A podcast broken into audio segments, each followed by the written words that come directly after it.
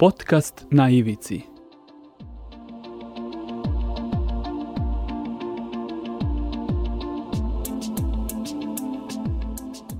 Na ivici.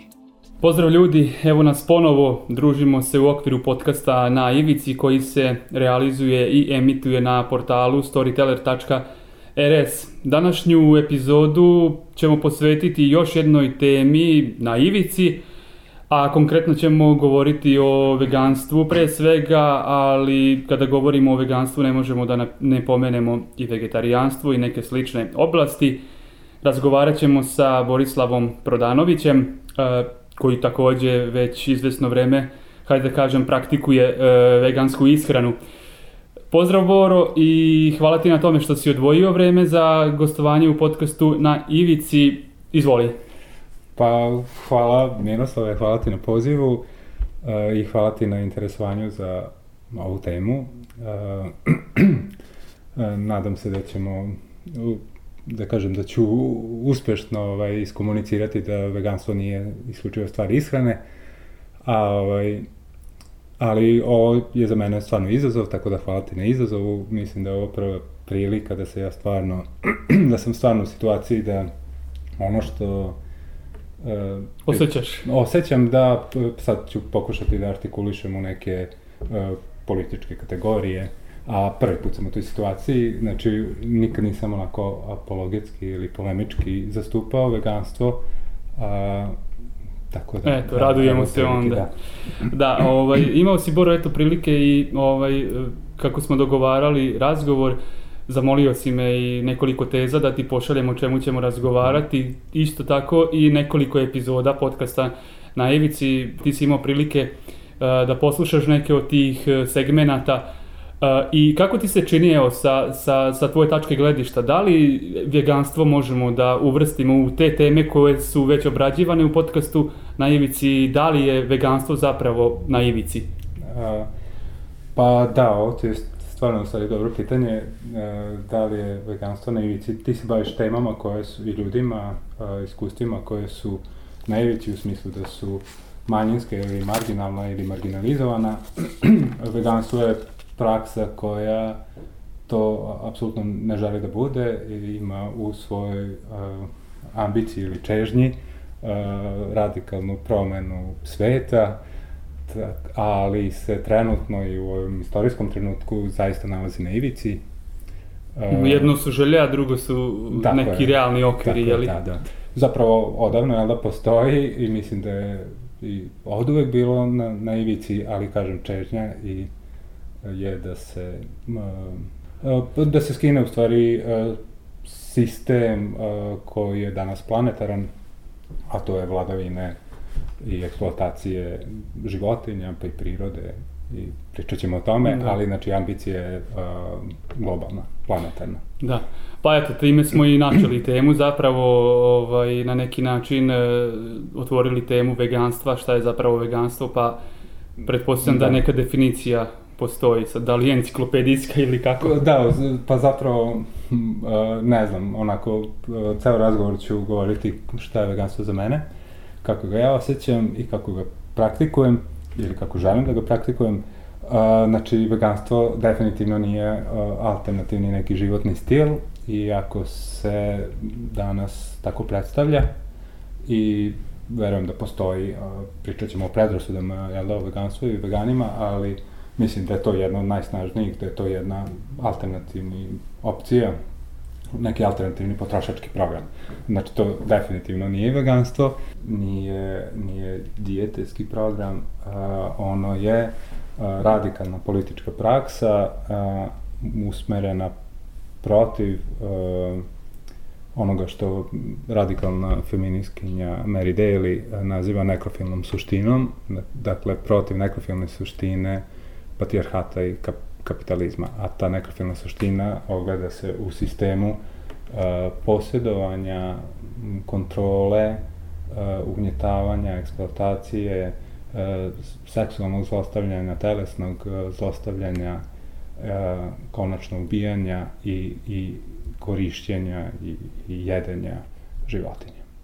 O, to je zaista vrlo, vrlo ovaj, široka oblast, zapravo mnogo šira nego što je rašireno mišljenje o samom veganstvu, dakle, uh, biljna ishrana i tako kraj priče. Tako je, da. Pa, pa mislim da postoji uh, to, to ono što smo spomenuli kao predrasud o veganstvu i mislim da se ona forsira jer je u pitanju otpor prema veganstvu. Ne mislim da ljudi je forsiraju, nego uh, sistem patriarhalni kapitalistički uh, uh, nastoji... Potrošački, jel? Potrošački, da.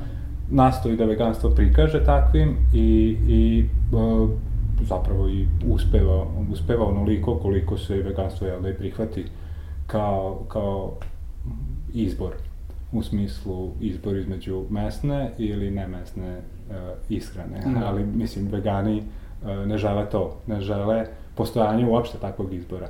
Nije stvar da li ću, da li ja, da li mi nedostaje i da li se zalažem za, za društvo koje mi omogućuje da, da imam veganske opcije mm -hmm. u, u radnji, nego se zalažem za to da ne postoji mesna ili mlačna opcija da. uopšte. Gomila stvari mi sada već pada ovaj na pamet kako si ovo sve pomenuo, ali nadam se da ćemo doći i do toga. E, pomenuo si da ćeš govoriti o ličnom shvatanju veganstva i o svom ličnom izboru i tako dalje. Pa hajde onda da, da pokušamo odgovoriti na to pitanje ovaj, kako je tvoj lični izbor bio veganstvo i kako mhm. ljudi se odlučuju da se eto, pridruže toj da. radikalnoj zajednici. Da. Pa postoje brojni zapravo ulozi u veganstvo i brojni razlozi zašto čovjek se, zašto se ljudi opredeljuju za, za veganstvo. Uh, oni su da različiti i ja ih ne bi nikad drugačije vrednovo. Uh, oni mogu biti od uh, onako da kažem ličnih u smislu uh, emotivnih ili empatijskih prema uh, životinjama, ljudi koji su imali svoje ljubimce, pa iz tog odnosa, prijateljstva, ljubavi su razvili jedan pogled i doživljaj životinja uopšte. Uh, dakle, od tog emotivnog preko etičkog, da, da nije u redu uh, eksploat, eksploatisati drugo biće. To, naravno, postoje religijski razlozi, razlozi ili duhovni, ljudi se iz tako ti, iz razloga što praktikuju određenu duhovnu praksu opredeljuju za veganstvo. Uh, taj princip je, da kažem, recimo etički, u budizmu je etički, uh, nemoj, nijedno biće ne želi da, bat, da pati, nemoj biti uzrok patnje nijednom biću, tako je to u, u budizmu postavljeno, uh, mislim i u hrišćanskim tradicijama postoji uh, veganska opcija, odnosno veganstvo kao o, sleđenje Samo na nivou ne. ishrane uh, ćemo post donekle poistovetiti, ali suštinski uh, nema veze, raz, razlozi su sasvim drugi.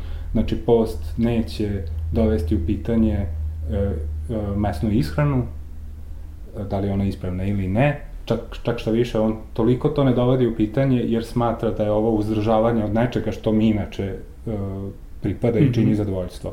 Znači, da. post nije, uh, ne, nema veze sa veganstvom, suš, suštinski, suštinski. suštinski nema veze, uh, veganstvo je suprotno od toga, uh,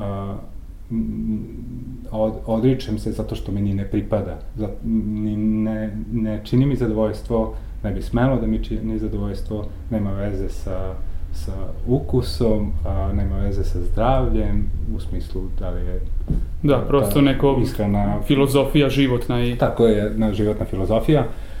A, a vraćamo se na, na uh, ulazke u, u veganstvo, tako da neki religijski može biti uh, ulaz u veganstvo, uh, pa bi onda samo veganstvo, odnosno sama praksa informisala i formirala osobu do, do veganstva, do političkog veganstva. Razlozi, da, da, konačno razlozi su uh, politički, da neko iz, iz uviđanja o nepravičnosti takvog postupanja se opredeljuje da postane vegan kao jedno aktivno življenje stava da da svet i društvo ne treba da podrazumeva eksploataciju, ugnjetavanje i ubijanje. Uh, Recimo, izvini, iz uh, feminističkih politika uh, je ne moguće, nego i blisko ući u veganstvo, pa i obrnuto iz veganstva u, u feminizam. A, to je veza koja je kod mene bila. A, iz levih uh, emancipatorskih politika je moguće i blisko ući u veganstvo i obrnuto i mm -hmm. tako dalje. Uh, pa ne, na neki način smo već se dotakli samih predrasuda o veganstvu. Mislim da je pravi trenutak da se i tome ovaj, šire posvetimo. Naravno da nije reč, evo, 12 minuta govorimo o tome da zapravo nije reč o pukoj, e, pukom izboru ishrane mm. i, i nego mnogo, mnogo šire filozofija života, koje su najčešće predrasude ovaj, po tebi ili na, na šta si ti nailazio najčešće tokom svog života? Pa, predrasuda ona koju smo pomenuli da se to svodi na, na izbor ishrane, na program ishrane ili o, program garderobe, ono što nosim. A, druga predrasuda je da je to u pitanju jedan lični a, izbor i da se tu završava. A, Evo, nedavno moja partnerka mi je ovaj, ispričala priču za svog prijatelja, odnosno njen prijatelj je njoj ispričao priču, pa mi ona prenela. On je vegan u nekom malom mestu i ljudi nisu znali da, je, da se opredelili za veganstvo i da je krenuo da živi po veganstvu. A, međutim, na jednom, ono, kao pikniku ili šta je to već, koji podrazumeva meso, roštilj, kako to već biva. On je rekao da neće da jede, kada su oni insistirali, on je rekao da, da je vegan. A, reakcija je bila ismevanje to, te osobe, a, a ismevanje a, se pretvorilo u to da su, da su ga prijatelji, njegovi prijatelji, uhvatili, a, fizički ga da kažem, savladali, a dok su mu drugi stavljali meso u usta, kao da se zazaju, zavitlavaju.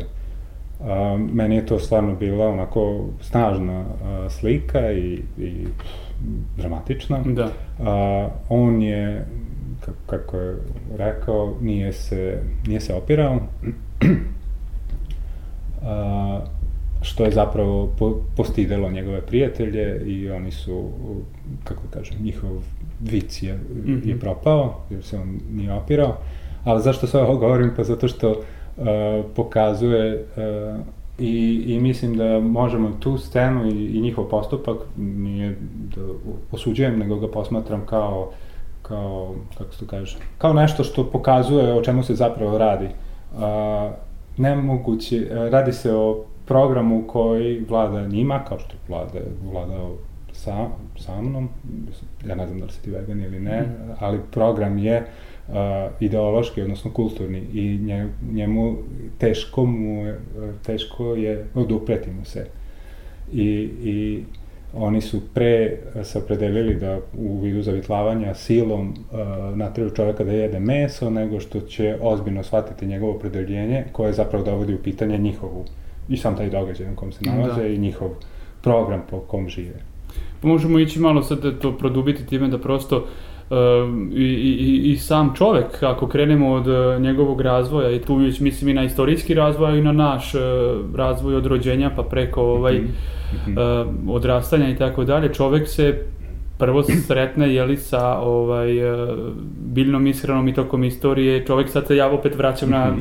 ishranu da, kao da. takvu ali čovek je na primer koliko su meni poznati neki istorijski izvori i tako počeo da jede meso u ledenom dobu i pre toga je manje više se ovaj njegova ishrana bazirala upravo na plodovima, na, na, na, na biljkama, na bobicama i sličnom. Mm -hmm.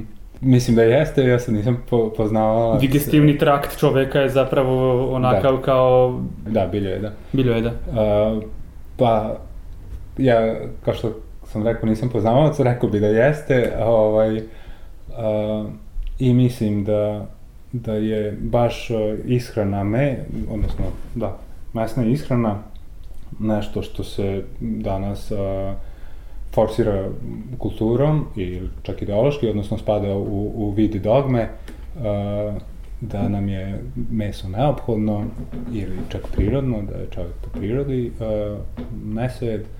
Uh, ali evo sad nedavno sam pročitao naučni članak, radilo se o COVID-19 i naučnici koji su pisali o uzroku pandemije i zapravo o uzrocima pandemije unazad. I jedna rečenica je zaista bila snažna, a radi se o naučnom članku. Uh, izgleda da je jedanje mesa danas uh, društveno prihvatljiv oblik negiranja uh, nauke. Zanimljivo. da, znači, u samom jedanju mesa, odnosno u toj industriji prehrambenoj, kako je danas, ovaj, da je u pitanju jedno proizvođenje zapravo bolesti, a, a zarad profita, a cena toga je ono što sam nabrojao posjedovanje kontrola, zlostavljanje i ubijanje e, životinja. Um, koliko, evo recimo, tvoj izbor je, i vrlo si to lepo predočio i, i šta je zapravo veganstvo, kako ga ti shvataš i šta ono zapravo jeste, koliko su sami vegani ovaj, toliko dobro upućeni u materiju kao ti, recimo? Da li su svi toliko uh, upućeni da je to zapravo taj neki aktivizam, uh, mm -hmm. otpor prema onome što si pomenuo i slično, ili ne mora da znači? Pa zapravo ne znam, rekao sam ti da je ovo prvi put da ja artikulišem ono, tako da ja verujem da vegani jesu ili intimistički ili aktivistički uh, znaju E, šta je to što rade i praktikuju. Zašto su se opredelili na kraju krajeva, da. Ja, tako da verujem da, da jeste. Sad, sad sam shvatio da ti nisam odgovorio na pitanje kako sam ja ušao u veganstvo, nego sam samo nabrao da je, da je više ulaza, ali ovo pitanje zdravlja me podsjetilo na to. Uh, moja partnerka je pre više od 10 godina diagnostifikovana sa, sa tumorima i onda je njena uh, opredeljenje bilo da za svoju dobrobit uh, se opredeli za vegansku ishranu. Uh, a moja odluka je bila da u tome budem uz nju i, i, i zaista ako je njoj neophodno da se hrani tako, ne može biti da ja moram da se hranim drugačije. Mm -hmm. Mislim, i onda shvatiš da je pitanje ishrane u njenom slučaju, slučaju je uh, moranje u smislu brige za svoj, da. svoj život. U mom slučaju je stvarno bilo pitanje volje da, da ću... Podrške, se, podrške, da. Solidarisati sa njom. Da. A, dakle, ali razlog jeste bio zdravstveni, što još nema veze sa veganstvom, odnosno ako, ako pitanje zdravlja doživljavamo kao uh, stanje sobstvenog organizma, ali zdravlje je danas e, politička stvarnost, mm. politička kategorija, pa, pa ovo što sam spomenuo o COVID-u i, i, i čitavom tom kontekstu, a, ekofeministkinje govore da je moje zdravlje zdravlje planete i zdravlje planete je moje zdravlje, dakle uzroci se nalaze u našem odnosu prema prirodi i prema životinjama. I zato su naučnici mm -hmm. rekli da je jedanje mesa izgleda društveno prihvatljiv oblik negiranja nauke, sa obzirom da nauka uporno upozorava da je u praksi jedanje mesa izvor bolesti, naših da, bolesti. Da, da. da. A da, da ne spominjemo savezništvo uh, farmaceutskih industrija sa mesnim industrijama, bukvalno kompanije koje se bave uh, i, i jednim i drugim u smislu da proizvode bolesti da bi da, da, da, uzročno posledično da. da. E, kakva je veza e, vega, ve, vegana i vegetarijanaca? Ovaj... E, sad e, ću... Ovo je rad, opet skok neki, ovaj, ali... Pa ne, nije, nego moj odgovor je, o, treba ga uzeti sa rezervom, jer, jer ne znam, ja od početka mislim da je a, veget, pojam vegetarijanstvo ili vegetarijanaca podrazumeva ono što danas podrazumevamo s, s veganima, dakle od starta je podrazumevao od, uh, isključivanje i borenje protiv uh, korišćenja i ubijanja životinja, dakle i mesa i mačnih proizvoda ili korišćenje životinje, zloupotreba životinja u bilo koje svrhe, ali da se kasnije do danas uh, stvorila ta, ta kao razlika u kategorijama, a mislim da je to jedan, uh, jedan deo te podvale u smislu kao da, kao da je stvar... Da razbijemo to na Kao da je dve grupe, pa... pitanje izbora između uh, hra, ishrane, pa da li u repertoar ishrane uključiti ovaj, mlečne proizvode ili ne, pa se tu kao vegani razlikuju od vegetarijanaca. Dakle, ja, ja mislim, a nisam siguran da li je tako, da je od starta vegetarijanstvo podrazumevalo ono što veganstvo podrazumeva. I da, da ne treba da nastavljamo tu, tu, to mm -hmm. Ovaj, kako recimo, vraćam se ponovo na tvoju priču, da li si ti, eto, na neki način, e, dozvolit ću sebi tako da kažem slučajno, ušao u, u, u veganstvo, da li, je, da li si tek onda počeo onako više da istražuješ šta ono zapravo sve jeste ili si i pre možda imao neke namere, želeo si, ali nisi se odvažio na taj korak i onda kad je se desilo to što se desilo, se ovaj, već se totalno udubio u materiju. Uh, pa da, sad da, da kažem nažalost, ali tako biva da čovek kada, kada se njega tiče onda kreće da uh, ispituje stvari, preispituje sebe i svoje prakse, odnose koje je uspostavlja prema drugima i prema životu, prema svetu, prema ljudima, prema životinjama, prema prirodi. A, tek, znači, kada se tebi desi, onda krećeš u preispitivanje. A, ali tak, takvi smo.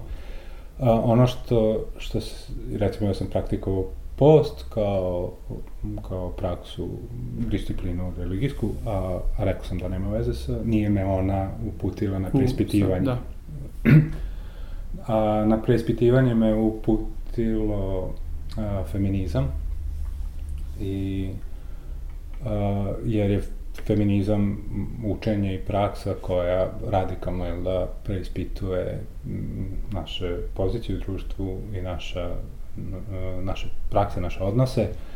I zapravo me je osvestilo o tome da smo učesnici, odnosno i time i saučesnici u tom sistemu društvenih odnosa, a danas su to patrijarhat i kapitalizam, a odnosno društveni odnosi moći i eksploatacije. I kada se tako postave stvari, on, onda se uviđa analogija između uh, eksploatacije uh, žena, uh, kontrole, kontrole njihovog tela, rađanja, uh, njihovo mesto, jel da, eksploatacija, pa, seksualno iskorišćavanje, pa, pa i, a, da kažem, silovanje i, i pornografija, da, da. pa i ubijanje pripada tom, tom istom nizu, uviđa se analogija sa odnosom prema čoveka, čoveka, mislim muškarca, prema prirodi. Znači, feminizam me je osvestio o tome da je antropocentričan pogled na svet, u stvari androcentričan pogled na svet. Čovekocentričan je u stvari muškocentričan. I, i iz feminizma sam osvestio veganstvo, odnosno mm -hmm. da, da, da ako, ako ću se boriti protiv patriarhata, a, moram se boriti protiv sistema eksploatacije koji je isti, jedan je, a, to je, on, to je da. ono što Mary Daly naziva to nek, nekrofilskim suštinom. A, ista, ista je suština odnosa zlostavljanja a, žena kao i zlostavljanja životinja i prirode.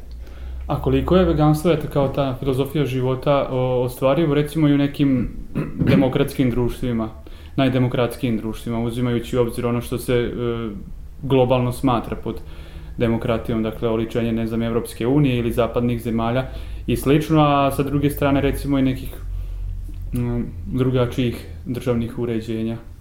Ne znam koliko je ostvario, ono mora da bi se ostvarilo u, u svom cilju, u svojoj želji, onoj čežnju o kojoj sam govorio, mo, moraju ljudi pristati na to, to znači moraju osvestiti društvene odnose, pa recimo da je to demokratizacija i to to edukacija i osvešćivanje deo toga, a mislim da demokratija po sebi garantuje tako nešto, to nije, uh, jer u ostalom u tim i najrazvijenim demokratijama savezništvo sa, sa prehramben, globalnom prehrambenom industrijom. Da, tu ne, potreb, ne treba povlačiti znak jednakosti svakako. Da, mislim, ne da... treba, ali mislim demokratija je naravno, da kažem, sistem. Pogodnije tlo. Pogodnije da, da temu kandidujemo i progovaramo o, o pravima i oslobođenju životinja, kao i žena. Da. O, ja sam tu uh, naveo i neke primere, pretpostavljam da si i, ili sami čuo ili o tome čitao, o tim recimo nekim izborima o podacima da je umrlo dete e, roditelja vegana koje je imalo 10 e, meseci od posljedica izgladnjivanja tog deteta. Kako to komentarišeš? Da li su to izolovani pojedinačni slučajevi ili je to prosto nešto što još uvijek je nekako onako nema rešenja za, za to? Um, mislim da ovaj primer ko, ko, koji si naveo nikako ne ilustruje uh, i članak je jako tendenciozan u smislu da, je, da su roditelji vegani, u ovom slučaju je m, čak i nebitno, pošto je iz, dete umrlo od izglednjivanja, a ne od ishrane, a, a i dalje reč o desetomesečnoj bebi ko, koja je, bi trebalo biti jedina ishrana uh, majčino mleko, odnosno što je veganska, uh, veganski program ishrane, ovaj, ishrane bebe. Uh, tako da zapravo... Da li su onda, ovaj, izvini što te prekidam, da ti članci upravo recimo slični, da. ovaj, upravo imaju tu tendenciju kao ono što si već bio pominjao, da prosto uh, odupiranje uh, i na neki način postavljanje te barijere na... Mislim da da, to je namerno ili ne, ali jedan uh, otpor uh, prema veganstvu ili re, relativizacija samog pitanja o čemu se zapravo veganstvo radi. Mm -hmm to dete je, nažalost, umrlo od zanemarivanja. A ne zbog toga što su mu roditelji vegani. Da, apsolutno, da. Ovaj, e, mnogo puta se provlači baš ta priča o tome zapravo e, koliko je, e, opet se vraća na to, veganska ishrana, obezbeđuje nutritivne, ovaj, esencijalne, masne kiseline, ne znam, proteine i tako dalje šta nam o tom, po tom pitanju možeš reći, ovaj, da li su bademi recimo ili neke slične namirnice dovoljne čoveku da mu nadomeste sve ono što je njegovom organizmu potrebno? Mm, pa ja nažalost nisam ti, ti pravi sagovornik za, za... Nisi nutricionista. Nisam nutricionista i veganstvo nikad sam nisam posmatrao kroz taj aspekt recimo jedan od članaka koji pripadaju toj, toj relativizaciji je uh, onaj sa dva blizan, blizanca da. gde se kroz neko izvesni period su se jedan, jedan hranio veganski, a drugi mesnom i mlečnom ishranom, pa, pa je zaključak uh, da pored svih uh, ovaj, dobrobiti, recimo, za pozdravlje veganske ishrane, zaključak koji sumira je da se čovjek treba opredeliti za najbolje od oba sveta. Mislim, to je, to je nešto što što potpuno relativizuje stvar. E sad da se vratim na, na ovo o čemu malo znam, mm -hmm. o nutritivnim vrednostima veganske ishrane, a, mislim da je problem ne u veganskoj ishrani, nego i dalje problem u o, načinu proizvodnje hrane. Pa i vegani imaju problem sa tim. Znači, ono kako se mi vegani hranimo, i dalje uh, se proizvodi u sistemu uh, industrijske proizvodnje Naravno. i, i, i kroz uh, obradu sa pesticidima i, i ne znam kakvim se čudima, ne razumijem se to, uglavnom otrovno i smrtonosno i povrće koje jedemo, odnosno zemlja, Da, zatrovana do te mere. Do te mere da, da, da, možeš... da, da nemamo opciju za zdravlje. A, I to je problem. Znači, problem je a, industrijska proizvodnja hrane, a, a, a odgovor na, na to bi bila ta lokalizovana proizvodnja hrane i, i biodiverzitet, odnosno kako, uh, više kultura, gajanje raznovrsna, više, raz, raznovrsnost kultura u, u, u poljoprivredi. Da. Znači, te monokultura, proizvodnja monokultura, na bazi monokulture i industrijska masovna proizvodnja je ono što, da. što proizvodi. A za mnoge stvari znamo zapravo da, za, ne da nisu korisne, nego su štetne po naš organizam i tako svedno ih konzumiramo. Recimo, beli šećer, ne jedeš ga, na primer, da. 10 dana i organizam prosto kao da uh, zaboravi na taj ukus da. i nemaš više potrebe. Iz ličnog iskustva govorim, Aha, pa, na primer. Da. Da li je recimo isto tako pretpostavljam slučaj onda i, i sa mesom, recimo uh, meso jedeš zato što prosto fino ti je. Pretpostavka je da se prosto jezik, mozak odvikne od tog yes. ukusa, odvikneš se i doviđenja, idemo dalje. Tako je. Sa, ja, ja lično nisam imao problem sa, sa željom za mesom ili za mlačnim proizvodima. a od onda kada sam postao vegan nisam imao problem, sad ne znam šta se biohemijski desilo u Da, mozgu, da, da, da. I, i, i, ali nisam drugi ljudi a, moguće da imaju, a, kako da kažem, to iskušenje ili šta već, ali, ovaj, ali zaista se radi o tome, radi se o, o, o, o pra, društvenoj praksi i, ono, i o kulturnom jednom programu. Mi, mi kad jedemo meso, ne jedemo zato što smo gladni, nego kad si gladan ti ne, ne jedeš uh, ako, je, kad si, ako kad si gladan jedeš picu i kolu, to nije uh, da bi utolio glad, nego da bi utolio apetit za jednim kult, kulturnim programom. Uh, mi toga nismo svesni, uh, ali i to se zove simboličko to nasilje kog nismo svesni, koje vlada nama i upisano u naše svakodnevne prakse i mi ih, jako ih teško dovodimo uopšte u pitanje. Znači ovde se podrazumeva da se meso jednostavno Da. jede. To je jedna od teza koje smo već i pomenuli, ono što se desilo na onom pikniku Da, da, da. malo pre što smo pomenuli i to da prosto volimo, ovaj, imamo slave, praznike i tako dalje i onda to bude puna trpeza i tako dalje. E, znači u tome je isto problem. Hajde ti sad ne or- organizuj slavu ili Božić ili Da. Uskrs bilo šta pa ponudi ljudima da jedu Da. ono što nije društveno prihvatljivo, hajde tako da kažemo. Malo će Tako je. Jel? I, I po tome uh, jedenje mesa zaista predstavlja uh, dogmu, mislim jednu kulturnu dogmu. To se ne dovodi u pitanje, ne sme dovesti u pitanje, kada se dovodi ne izlazi na otpor većine. Da. To, Mogao bi da kaže o ovome što si izvukao tu dosta ovih interesantnih teza i o životinjama. Pretpostavljam da su to ovaj, e, patnje kroz koje one, one pro, e, prolaze. Takođe tu je jedna knjiga Pa koju- da, divna knjiga, uh, hteo sam da je konsultujem pre našeg razgovora da bi se onako podsjetio, ali zapravo uh, naslov je već toliko snažan i sugestivan da, da. Da, uh, radi se o knjizi Kad slonovi plaču, uh, knjiga o emotivnom, emocionalnom životu životinja.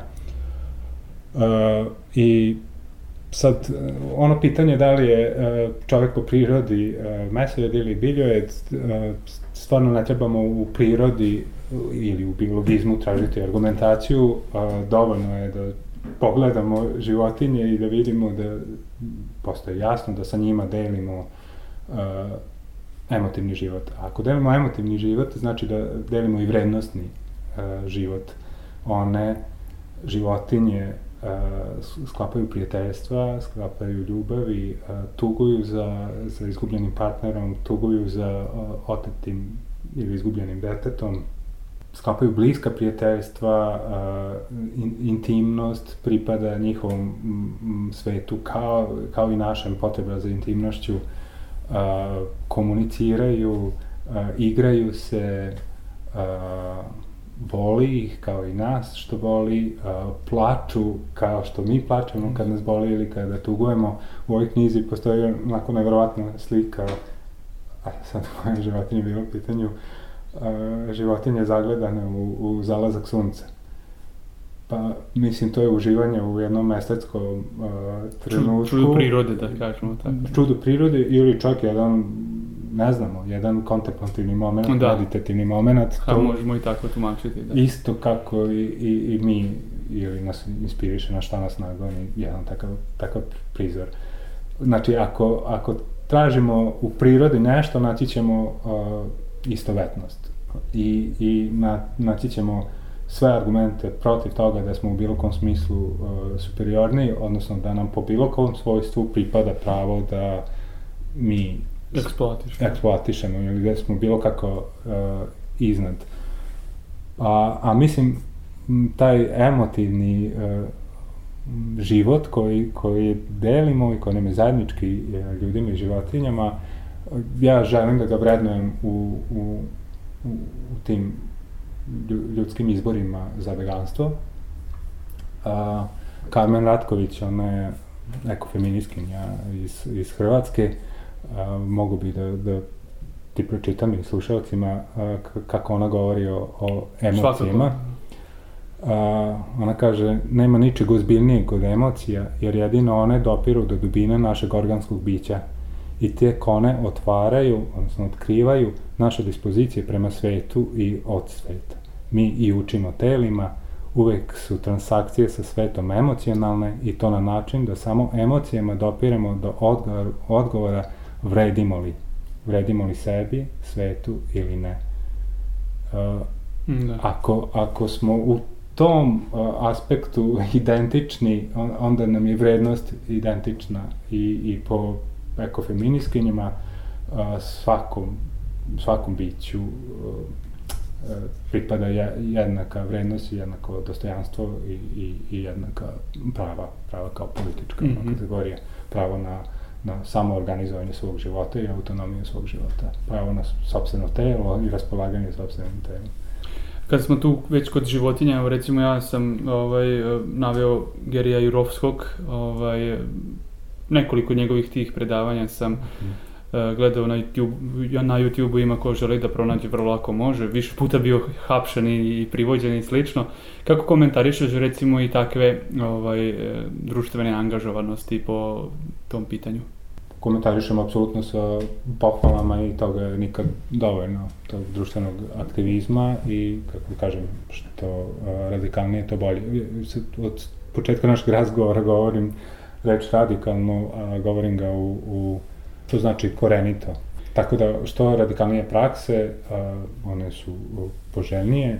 Uh, meni je u njegovom primeru onako značajno to njegovo iskustvo boravka u, u zatvoru, jer je ovaj, zbog njegovog aktivizma oslobodio, oslobodio je, da. ne znam koji broj životinja iz, iz koje su bile predviđene za krzno Tako iskorišćavanje da. krzna. On ih je na stotine ili hiljade da. oslobodio i zbog toga je završio u zatvoru, a zapravo, po njegovim rečima, samo iskustvo boravka u zatvoru ga je još više uh, učvrstilo, jer je tim iskustvom dublje uvideo šta znači živeti zatvoren uh, i, i u neslobodi onako kako žive da. životinje. Dakle, njegovo iskustvo u zatvoru, u zatvorstvu, zatvor, zatvorskoj ćeli je kao iskustvo života u kavezu. Njemu je samo to produbilo svest o, o, o o životinjama i o značaju borbe za oslobođenje životinja. Na predavanjima njegovim se ovaj, su dosta prikazane čak jezive scene farmi, ne znam, pilića, ovaj, goveda, svinja. Mm -hmm. Ovaj, i ljudi koji gledaju te inserte prosto se zgroze, međutim, pretpostavljam da se zgroze u tom momentu i eventualno ih drži neko vreme te slike u glavi pa se zaboravi. Da, pa nemoguće to zaboraviti osim potiskivanjem. to su tako upečatljive, odnosno traumatske scene da ih je nemoguće zaboraviti jedno od odgovora na tu traumu je potiskivanje traume, a to znači da mi nismo zaista doživeli, jer se bojimo da zaista doživimo i priznamo tu realnost. A, a to je ono što je uh, Carol uh, Adams, uh, američka feminiskinja, inače učenica uh, Mary Daly, o čemu ona govori.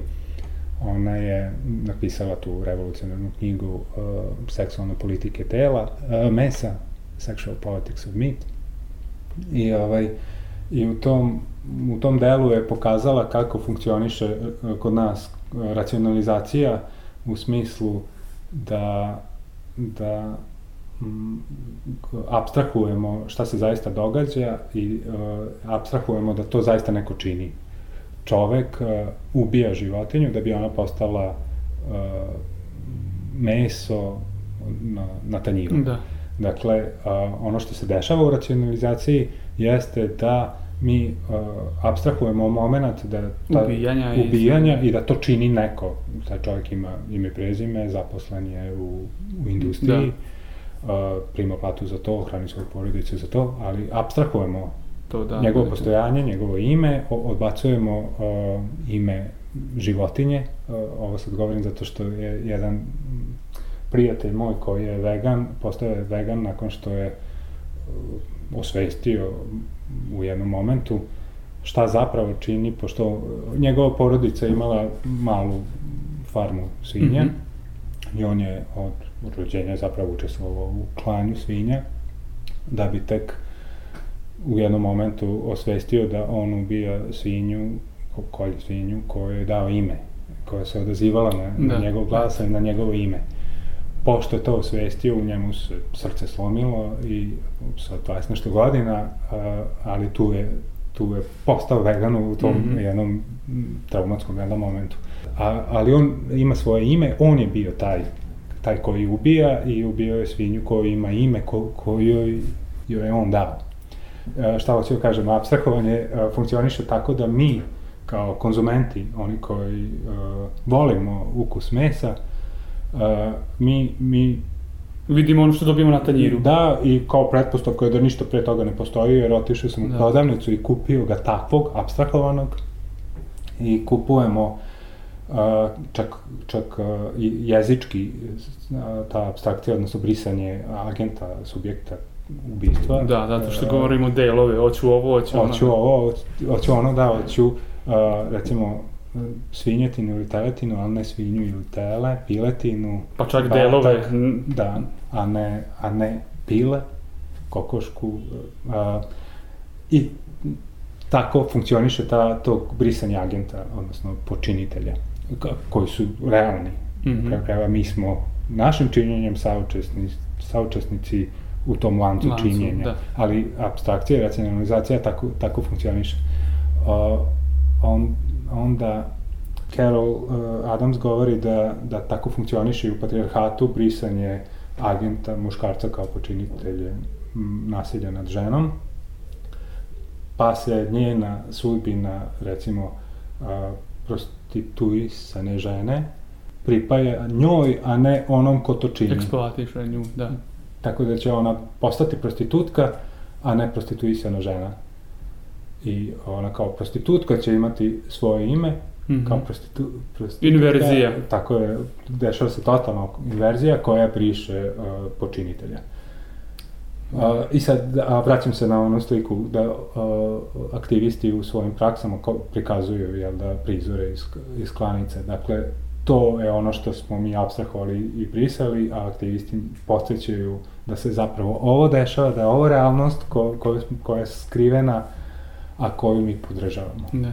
A Boro, jel se priča završava time, eto, klanicama, farmama ili su, na primjer, u priču mogu biti, ne znam, padaju mi napan, zološki vrtovi uključuju. A, apsolutno. I, recimo, toreadori, one trke sa bikovima po Pamploni. A, apsolutno, zabavni parkovi, um, ili, mislim, ovaj, kupovina i prodaja kućnih ljubimaca, mislim, sve, sve to spada u eksploataciju životinja. To su sve prakse koje postavljaju čoveka u, u ovaj u tu privilegovano mesto da. i, i da. Ovaj, e, još bih možda za kraj e, podvukao, ne znam koliko je zapravo dobro time poentirati, ali e, u ovom konzumnom društvu u kojem živimo e, svakodnevno najlazimo na različitije dnevno savete o dijetama, o idealnim linijama, fizičkom izgledu i tako dalje, pa se provlače razne dijete, bezglutenska, onakva, onakva, ne znam ja šta, koliko se zapravo to, e, te ideje, zapravo dijete, bezglutenska prehrana, autofagija i slično može dovesti u vezu sa veganstvom. Da li uopšte ima smisla govoriti o nekoj vezi?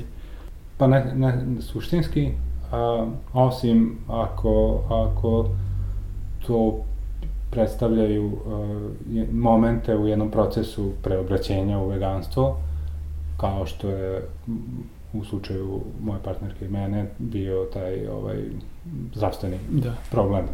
Tako će neko iz zdravstvenih razloga se opredeliti za jednu od tih dijeta koje si pomenuo, a možda na taj način osvestiti. Dakle, ima veze samo ako ima veze u procesu preobraćenja, da, da. A, a suštinski ne. Ali, hoću da kažem, sve ih treba vrednovati kao moguće ulaske u veganstvo, a, a ne kao neku vrednost po sebi. Da. Ne treba da smetnemo sa uma ni društveni centar CK13 gde si ti ovaj, aktivan, između ostalog i u CK13 u Novom Sadu služite veganske večere. Da. E, kakav je odgovor i da li dolaze novi ljudi, da li Pa da, ovde u omladinskom centru CK13 uh, postoji volonterski kolektiv, uh, aktivistički kolektiv Otvorene kuhinje. U pitanju je program koji se obično dešava sredom, uh, pravljenja uh, veganskog večere za, za zajednicu. Uh, I to je kolektiv koji afirmiše veganstvo i, i dakle sve što ide uz, uz vegansku ishranu. Mislim to odnos prema i stav prema životinjama. Mi ovde u dvorištu imamo uh, poruku upućenu nama samima i svakom ko ovde dođe da doći će vreme kada će ljudi uh, na ubistvo životinja gledati kao na ubistvo čoveka A, to je zapravo star, mislim da iz antičkog doba potiče, to vreme nije, nažalost, došlo, znači no. vekovi prolaze, još se drugačije gleda na ubistvo životinja, ali mi verujemo da, da kažem, uskoro i već, već je tu na neki način, već je tu u našem dvorištu, u našem centru su ljudi koji tako gledaju, tako osjećaju. A, novih ljudi ima, sad nedavno sam čuo priču za našeg prijatelja, mlada osoba koja dolazi ovde, koja je, koji je postao vegan, a nakon dva, tri meseca je čitava porodica, njegovi roditelji i sestra, mislim, su prešli u, u vegane. Lepo da se dešava, a a da, a, hteo sam da kažem da to samo pripada to je ono što Joko ono kaže da u okeanu svaka kap e, je važna. Ovo nisam ispričao jer je to pričao o jednom momku i sad njegove uh, porodici koja se prebratila u veganstvo, nego da je u pitanju talas, ko, koja svaka kap, ko, ko je talas kojem se svaka kap pridružuje, a talas je nezaustaviv. Doći mhm. će vreme kada će, će se životinje osloboditi kao što je nezaustavljiv talas oslobođenja žena od, od muškog nasilja. I ništa neće sprečiti to oslobođenje. Nikakvi otpori. Pored uh, kolektiva otvorene uh, kuhinje, u CK13 je aktivan uh, i kolektiv uh, kuhinja solidarnosti. U pitanju je kolektiv koji priprema i distribuira veganske obroke za beskućnike i siromašne u Novom Sadu. Uh, naš, takvi kolektivi postoje, aktivni su i u Beogradu i Subotici, gde se priprema hrana za beskusnike, ali uh, karakteristika prakse u CK13 je da je u pitanju veganska ishrana, jer mi zaista verujemo da se ne može uh, voditi borba za oslobođenje jedne grupe na račun uh, ugnjetavanja druge. I naša solidarnost sa, sa uh, ljudima u situaciji beskusništva podrazumeva istovremeno i solidarnost sa životinjama. Mm -hmm. Bližimo se kraju i današnje emisije podcasta na Ivici, pa za kraj imamo ovaj, poruku našeg na, današnjeg zagovornika. Eto, Boro, izvoli. Pa da, hvala ti još jednom na, na prilici da razgovaramo i sad ako bi imao poruku, mislim da bi zapravo hteo da, da kažem da sa, u veganstvu, kako ga ja osjećam, suština je u aktivnom neprijateljstvu i aktivnom prijateljstvu. A, aktivno neprijateljstvo se odnosi prema svim oblicima a, patrihalne kapitalističke eksploatacije, a, dakle eksploatacije žena i životinja i, i prirode, to je aktivno neprijateljstvo, a, a, a u smislu aktivnog prijateljstva a, veganstvo pro, podrazumeva prijateljstvo prema svetu, prema drugome, drugima, a, prema sebi i postoji a, konceptualni temelj a, takvog odnosa, to je ono što Mary Daly naziva biofilijom biofilija je jedna aktivna ljubav i žudnja sa životom koju delim sa svim živim bićima. Tu ćemo staviti tri tačke i zahvaliti našem današnjem gostu na gostovanju u podcastu na Ivici. E, Borislave, mnogo ti hvala što si odvojio vreme i što si nam zapravo veganstvo na ovaj način e, predočio Ljudi, to bi bilo sve za ovaj put. Čujemo se.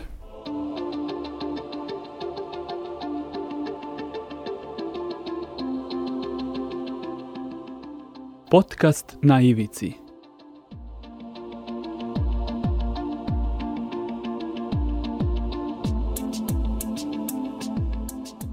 Na ivici. Ovaj podcast je nastao zahvaljujući financijskoj podršci građana i građanki u okviru kampanje lokalnih medija Tačka okupljanja Nezavisnog društva novinara Vojvodine.